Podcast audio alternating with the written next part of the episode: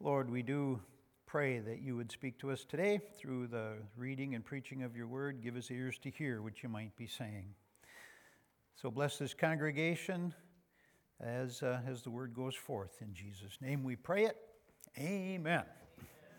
Part seven in our series through the epistles of John. And uh, going to read 1 John chapter 3, verses 13 through 24, which is the end of the chapter there. See, when these were originally sent out, they were read aloud in, uh, in the congregation. Everybody didn't have a copy that they could read for themselves, and so when the letters went out, some went in, uh, in that congregation, one of the leaders, would read the letters that came in, and so uh, these were all read aloud when they were first received. But beginning at verse 13 of chapter 3, John says, Do not marvel, my brethren, if the world hates you. We know that we have passed from death to life because we love the brethren. He who does not love his brother abides in death. Whoever hates his brother is a murderer, and you know that no murderer has eternal life abiding in him. By this we know love, because he laid down his life for us and we also ought to lay down our lives for the brethren. But whoever has this world's goods and sees his brother in need and shuts up his heart from him, how does the love of God abide in him? My little children, let us not love in word or in tongue, but in deed and in truth. And by this we know that we are of the truth and shall assure our hearts before him. For if our hearts condemn us, God is greater than our heart and knows all things. Beloved, if our heart does not condemn us, we have confidence towards God. And whatever we ask, we receive from Him because we keep His commandments and do those things that are pleasing in His sight. And this is the commandment that we should believe on the name of His Son, Jesus Christ, and love one another as He gave us commandment. Now, he who keeps His commandments abides in Him and he in him. And by this we know that he abides in us by the Spirit whom he has given us. So last week we uh, saw John writing about lawlessness and righteousness. And we left off in verse 12 with the example of Cain uh, killing his brother Abel, way back in uh, the opening chapters of the book of Genesis. Uh, Cain kills his brother Abel simply for the reason that Cain's works were evil and his brothers were righteous. Uh, there was jealousy on the part of Cain because his offering was rejected by God and his brother's was accepted. Evil just ran its course and resulted in the death of one who was called righteous. Evil does what evil does. It's just no reason, no, no uh, no motive, just evil when it runs its course, it does terrible things. And in the case of, of Cain, he ended up killing his brother simply because his offering was not received by God, but Abel's was. Abel's would have been offered with a heart of faith, a heart of, of generosity towards God. Abel would have given God his best. Cain probably gave God the leftovers, gave God the, eh, that's good enough. Abel's was, nothing is too good for God. Cain's was, eh, that's good enough for God. And so, out of that jealousy of his, his gift, his sacrifice to God being rejected, he ended up killing his brother. So, today we pick up at that thought as John, as John continues with that theme. And so, Cain kills Abel, and then in verse 13, John says, Do not marvel, my brethren, that the world hates you. In essence, if Cain hated his brother Abel, don't marvel that the world hates you. Uh, now, he's talking about those who are hated for living righteously in the ways of Jesus. He's not talking about those are hated who are hated because they act like jerks, okay? If you act like a jerk and the world hates you, you can't say you're being persecuted. No, you're being a jerk. You deserve it. but if you are loving and kind towards people and they still hate you, then, then it doesn't fall on you. But if you're acting like a jerk and the world hates you, don't blame the world, blame yourself for acting that way. It's fully understandable why we would be hated if we acted like jerks. Reasonably sane people don't act like jerks, okay? Just, just be nice. be nice to people. I don't like jerks, bullies, or rude people, and neither does the world, especially if those jerks, bullies, and rude people profess to be Christians. The world sees the hypocrisy of that. And that's what they hate about it.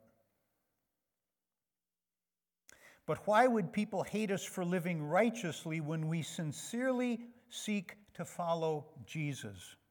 I think it's because the righteous life brings conviction on the one who knows they are not living as they should.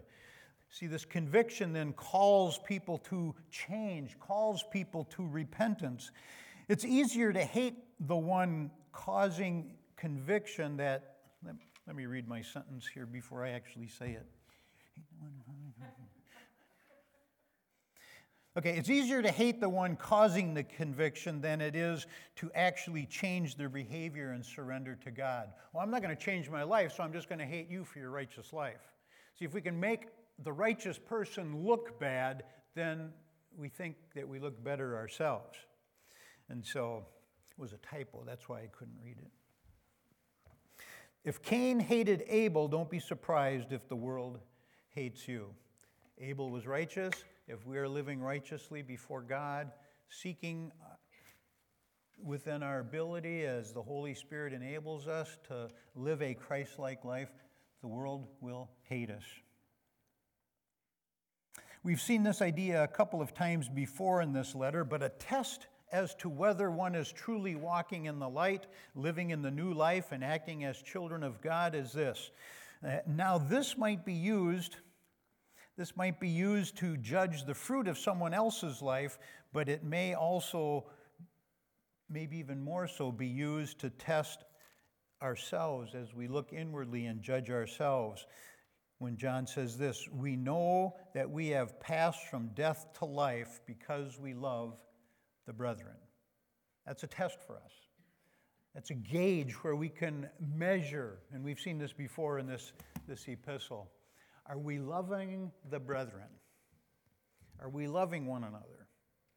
That's a gauge to tell if we are actually uh, producing the fruit that we should be uh, producing. If we're walking in the light, living in the new life, acting as children of God, we can judge that by whether we love the brethren or not. This is our test for our self examination. We ask ourselves, do I love people? You know, we used to be a song, I love you in the name of the Lord.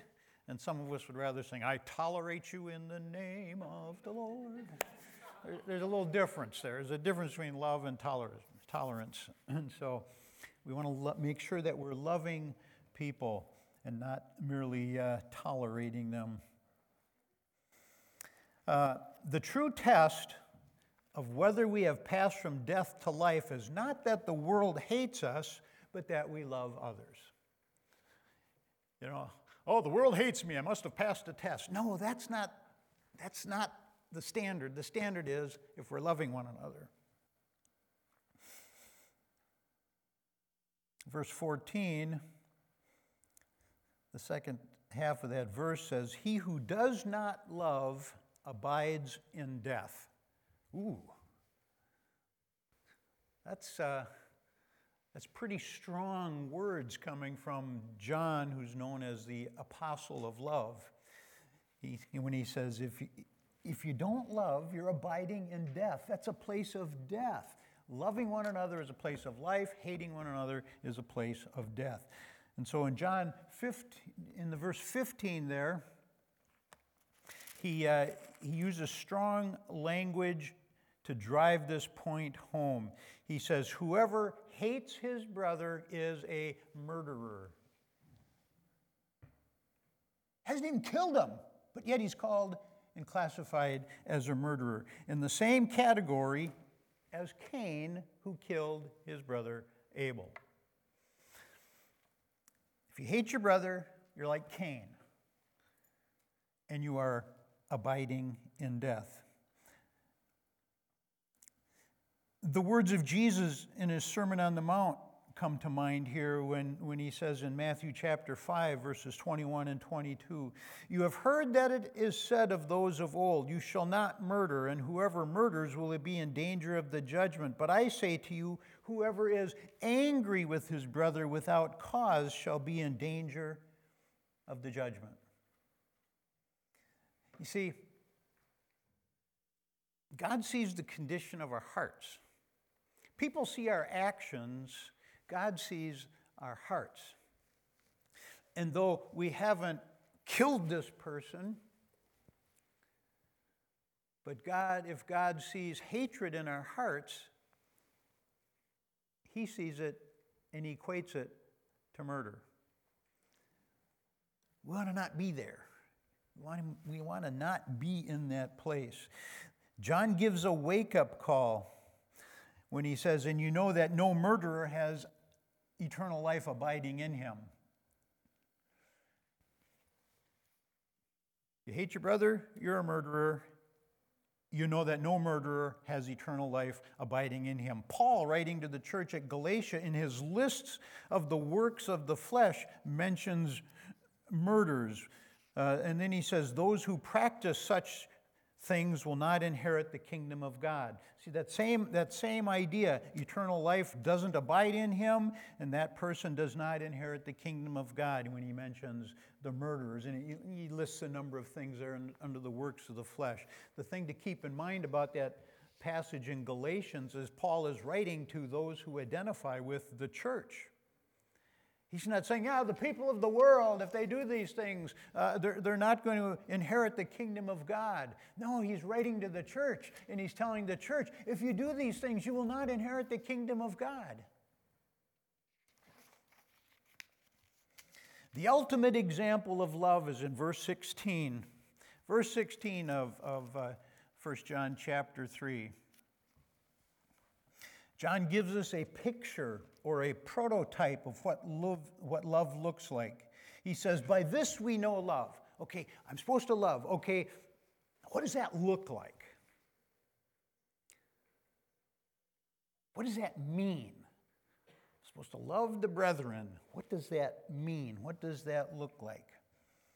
He goes on to say, By this we know love because he laid down his life for us. That's the picture of love. Laying down our life for someone else, even as Jesus laid down his life for us. Jesus in John 10, verse 11 says, I am the good shepherd. The good shepherd gives his life for the sheep.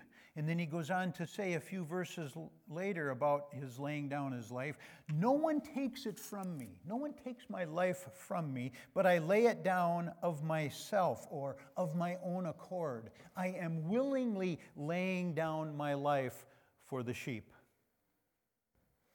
You may think you're taking, it, taking my life from me, but I'm laying it down willingly for the sake of my sheep. And Jesus also says Five chapters later in John 15, greater love has no one than this, than to lay down one's life for his friends. It's great love to lay down your life for your friends, but God took it even a step farther. In Romans chapter 5, verse 8, it says, But God demonstrated his own love towards us in that while we were still sinners, Christ died for us. We weren't God's friends, and Jesus still died for us. We were still enemies of God, and God demonstrated his love for us that while we were yet sinners, Christ died for us. God took the ultimate and brought it a step farther. He didn't lay down his life for his friends, he laid down his life for his enemies so that his enemies could become his friends. That's what Jesus did because he loved us. And so we have this example to show us what love is. And then John goes on to say, still in that verse 16, and we also ought to lay down our lives for the brethren. This is following the example of Jesus. This is walking as he walked. It is the apprentice doing what the master demonstrated. Just this just recently I came into this picture of what it is to be a disciple, and we think of uh, a, a teacher and a student. But really, a disciple is more of a master and an apprentice. The apprentice trying to duplicate what the master is teaching. The master is showing, the master is demonstrating, and then the apprentice, okay, it's your turn to try that now. And the, the apprentice tries to duplicate what the master is doing. That's what it is to be a disciple. It is to try to duplicate what our master has taught us and demonstrated to us and showed us.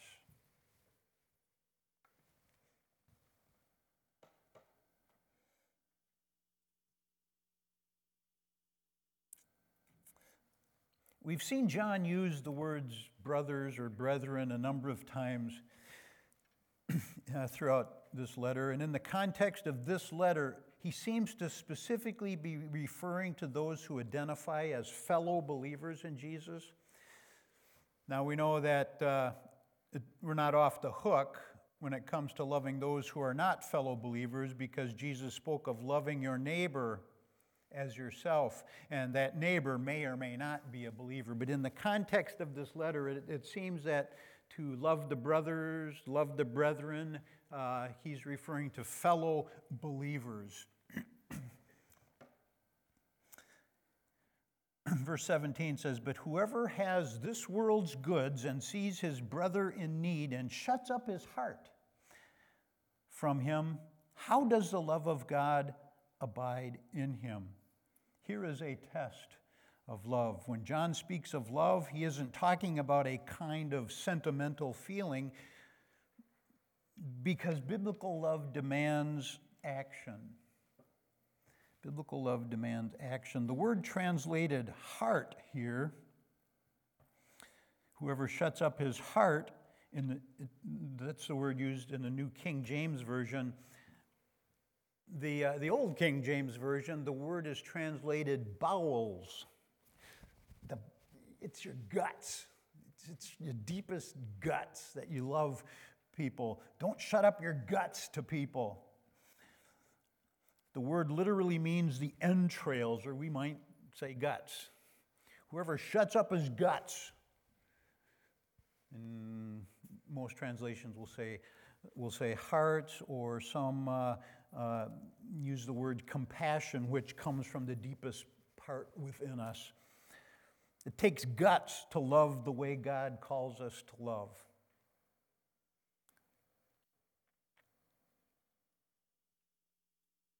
See, anybody can live for the world, but it takes guts to live for Jesus. The love of God moves us to show compassion toward the brethren, even those who are not yet our brethren. When His love is abiding in us, we're to show that compassion to others. It should just flow out of us. If we have that love within our heart, if we have that love in our guts, that should just flow out of us to, uh, to other people. We are to show compassion when His love is abiding in us. We are to show compassion even in, even those that, God forbid, might be from another church. God forbid, might be from another denomination. God forbid that they might be from another country. God forbid they might be at our southern border. Come on, people. People from Iowa aren't all that bad.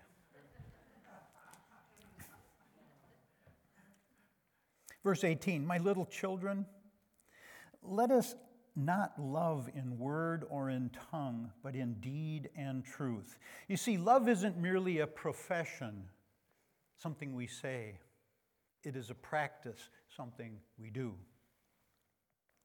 It's when our actions match our profession. It's living it out or living it now, as there's a little bumper stickers back there that, uh, that Zach had made uh, back on the table. I think there's some down on the kitchen uh, counter as well. You're uh, welcome to take those, stick them on your, uh, your car window if you want. I put one on my office door down there. Live it now. Live it now. When our actions match our profession of faith. Deed and truth always count for more than word and talk. It's, it's uh, walking the talk. Uh, as it's been said, bring it, don't sing it. People want to see our Christianity demonstrated, not just talked about. Sure, we need to talk about it. We need to, we need to tell people, because without hearing the gospel, people can't come to faith in Christ. But they need to see it lived out, just like the apprentice needs to see something demonstrated by the master. People need to see the Christian life lived out in action following in the footsteps of Jesus, walking as he walked. That's what people need to see. And when they see that in us, then they're more willing to hear what we have to say about Jesus because we're living it out. We're acting like Jesus. We're not acting like a jerk. Okay?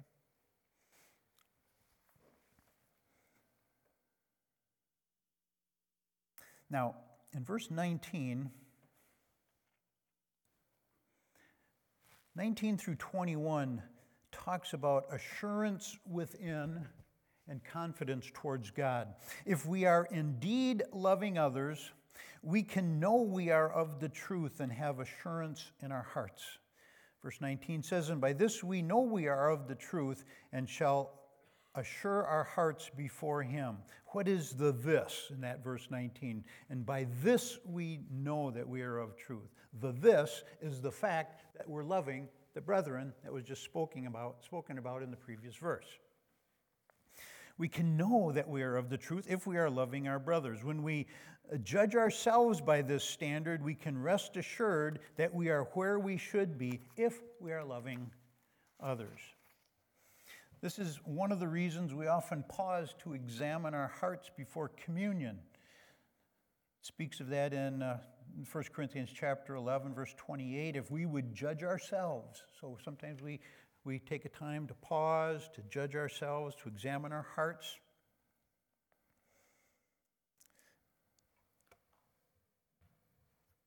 And that if we would judge ourselves, that passage of Scripture goes on to say, we would not be judged, judged by God.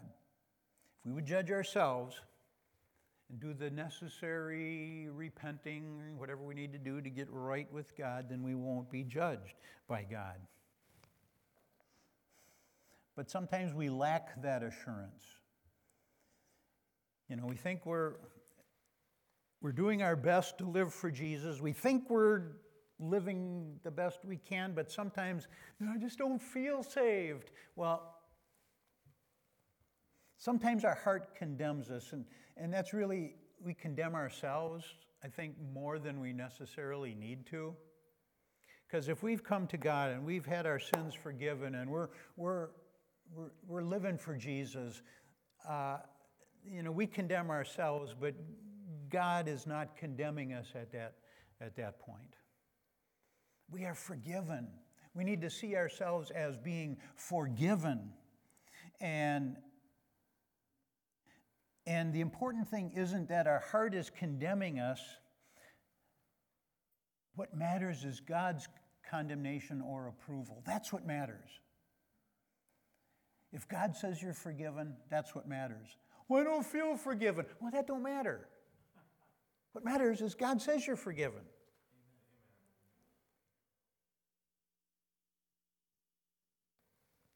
I just don't feel saved. Your salvation isn't a feeling, your salvation is a fact. based on the cross of Jesus Christ.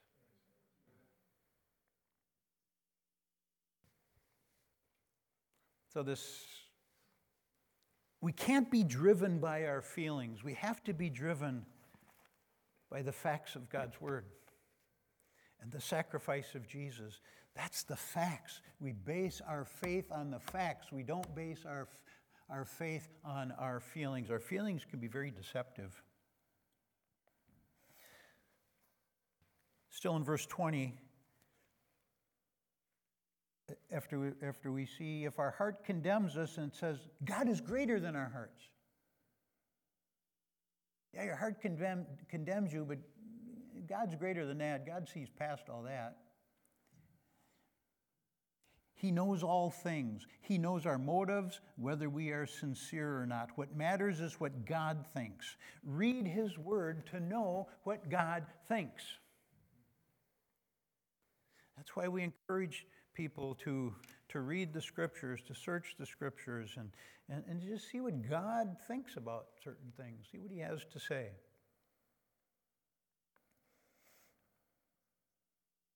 And verse 21 goes on to say, But if our hearts don't condemn us, because we have this assurance that we are loving, indeed and in truth, we can have confidence towards God. We can stand before God in truth we can stand before Him without shame.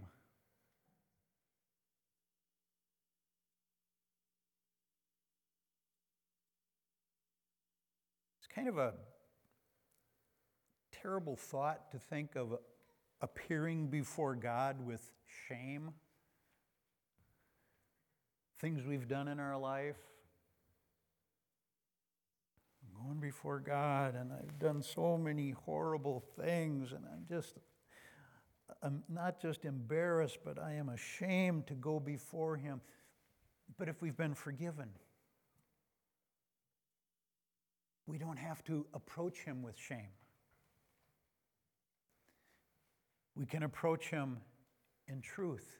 We can approach Him with clean hearts, clean hands because of what He has done for us. So sometimes our heart condemns us. God is greater than our hearts. But if our hearts don't condemn us, we can have confidence towards God. Now, this is good, verses 22 through 24. With this confidence towards God, we can bring our needs before God, and whatever we ask, we receive from Him. Why? Because we keep His commands commandments and do those things that are pleasing in His sight. Now, we don't buy or earn the favor needed to have our prayers answered, but if we have confidence towards God, we go before God in confidence, not go before God with shame and guilt and, and all that rot, but we go to Him in confidence rather than shame and fear. We are better able to have the faith needed to have our prayers answered. If we are confident in God, that's a great faith booster. If we are shameful when we go before God, uh, that's not saying much about our faith. See, so many times, if you read through the Gospels, we see Jesus answering a request from somebody based on their faith. They had faith to go to Jesus. And Jesus says, Be it unto you according to your faith. And so, if we can go to God with confidence, that's a great faith booster. We're not earning God's grace, we're not trying to buy it because you can't buy grace. If you think you can buy grace, it's no longer grace. If you can earn it, it's no longer grace. Grace is something freely given.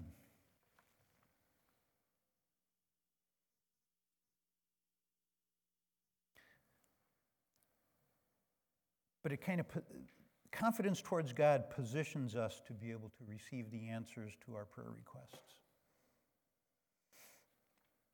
Faith we might say, uh, if we're going to look at the opposite, it might not be doubt, it might be fear. Fear leads to doubt, and doubt dilutes our faith and minimizes our confidence towards God. Maybe that's why so often Jesus told his people, Fear not. He wants his people to have confidence in him. Be confident in God. Your confidence is not in you, your confidence is in him. And we can go before him in confidence Whatever we ask, we receive from him because we're already keeping his commandments and doing those things that are pleasing to him, which enables us to have confidence towards him. What is this commandment he wants us to keep?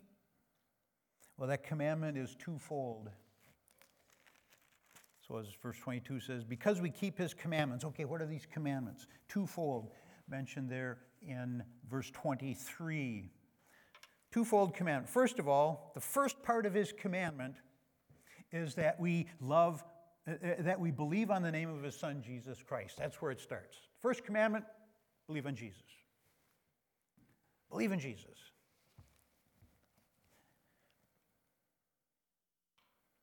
Now, when it says believe on the name of Jesus, name isn't simply referring to his title of address by which he is the name, of, by which he is called, but stands for the whole person. So when we, when we sing the song, there's power in the name of Jesus, we're not just talking about the J E S U S. We're talking about everything that the person of Jesus is. That is the name. We have our, our, our, belief is in all that he is, not just in his title of address. To believe in his name is to have faith in all that he is and all that he does. That's the first part of the commandment. Believe in Jesus. Second part of the commandment, love one another as he has given us commandment. Of course, this points us back to the Last Supper when Jesus told his disciples, A new commandment I give you, that you love one another as I have loved you, that you also love one another. He didn't call it a new idea. He didn't call it a new suggestion. He didn't call it a new recommendation. He called it a new commandment. He wasn't tossing out suggestions for how his disciples might want to live. No, he gave a commandment to be obeyed love one another. Because this is a commandment, it shows that God is not indifferent to the way we live. Oh, God don't really care how I live. See, this gets back to one of the people groups that John is kind of countering here, this, this, the Gnostics, who thought, well, as long as you have knowledge, it doesn't matter. Long, long, it doesn't matter how you live. It's all about knowledge. John says, no, no. You can have all the knowledge you want, but you need to live it. You need to live it. How we live matters. We've seen the word abide or abides a number of times in this book. Verse 24 He who keeps his commandments, what commandment? Believe in Jesus and to love one another.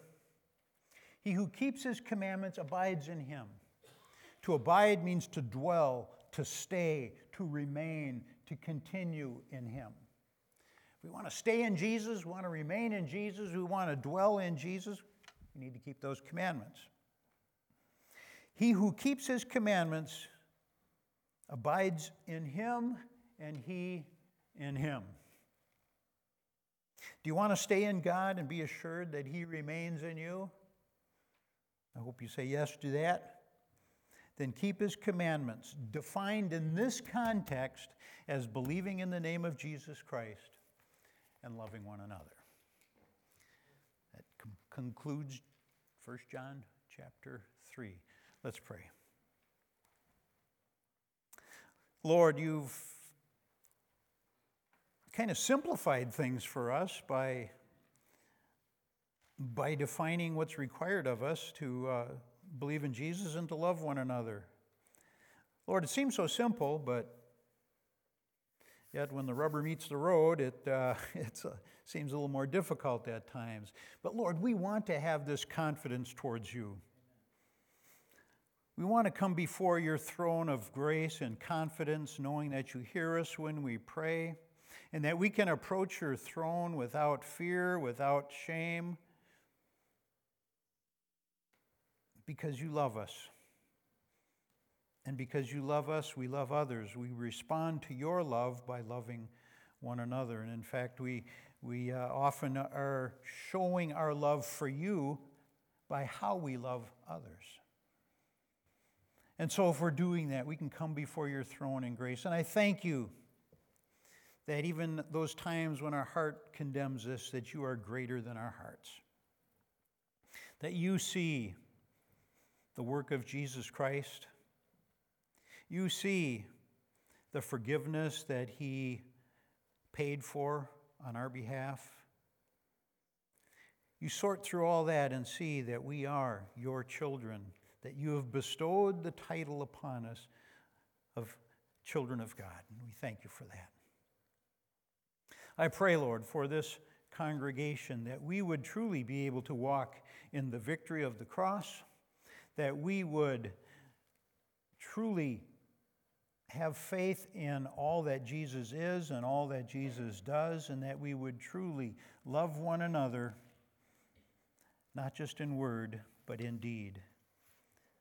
Help us and teach us and show us, Lord, how we can better do that as individuals and as a church here in the Malacca community. Blessings on this congregation. I pray it in Jesus' name. Amen. Amen. May the blessing of the Lord be upon you. Remember to pay, pray for our Uganda Rwanda team as they leave in just a few days.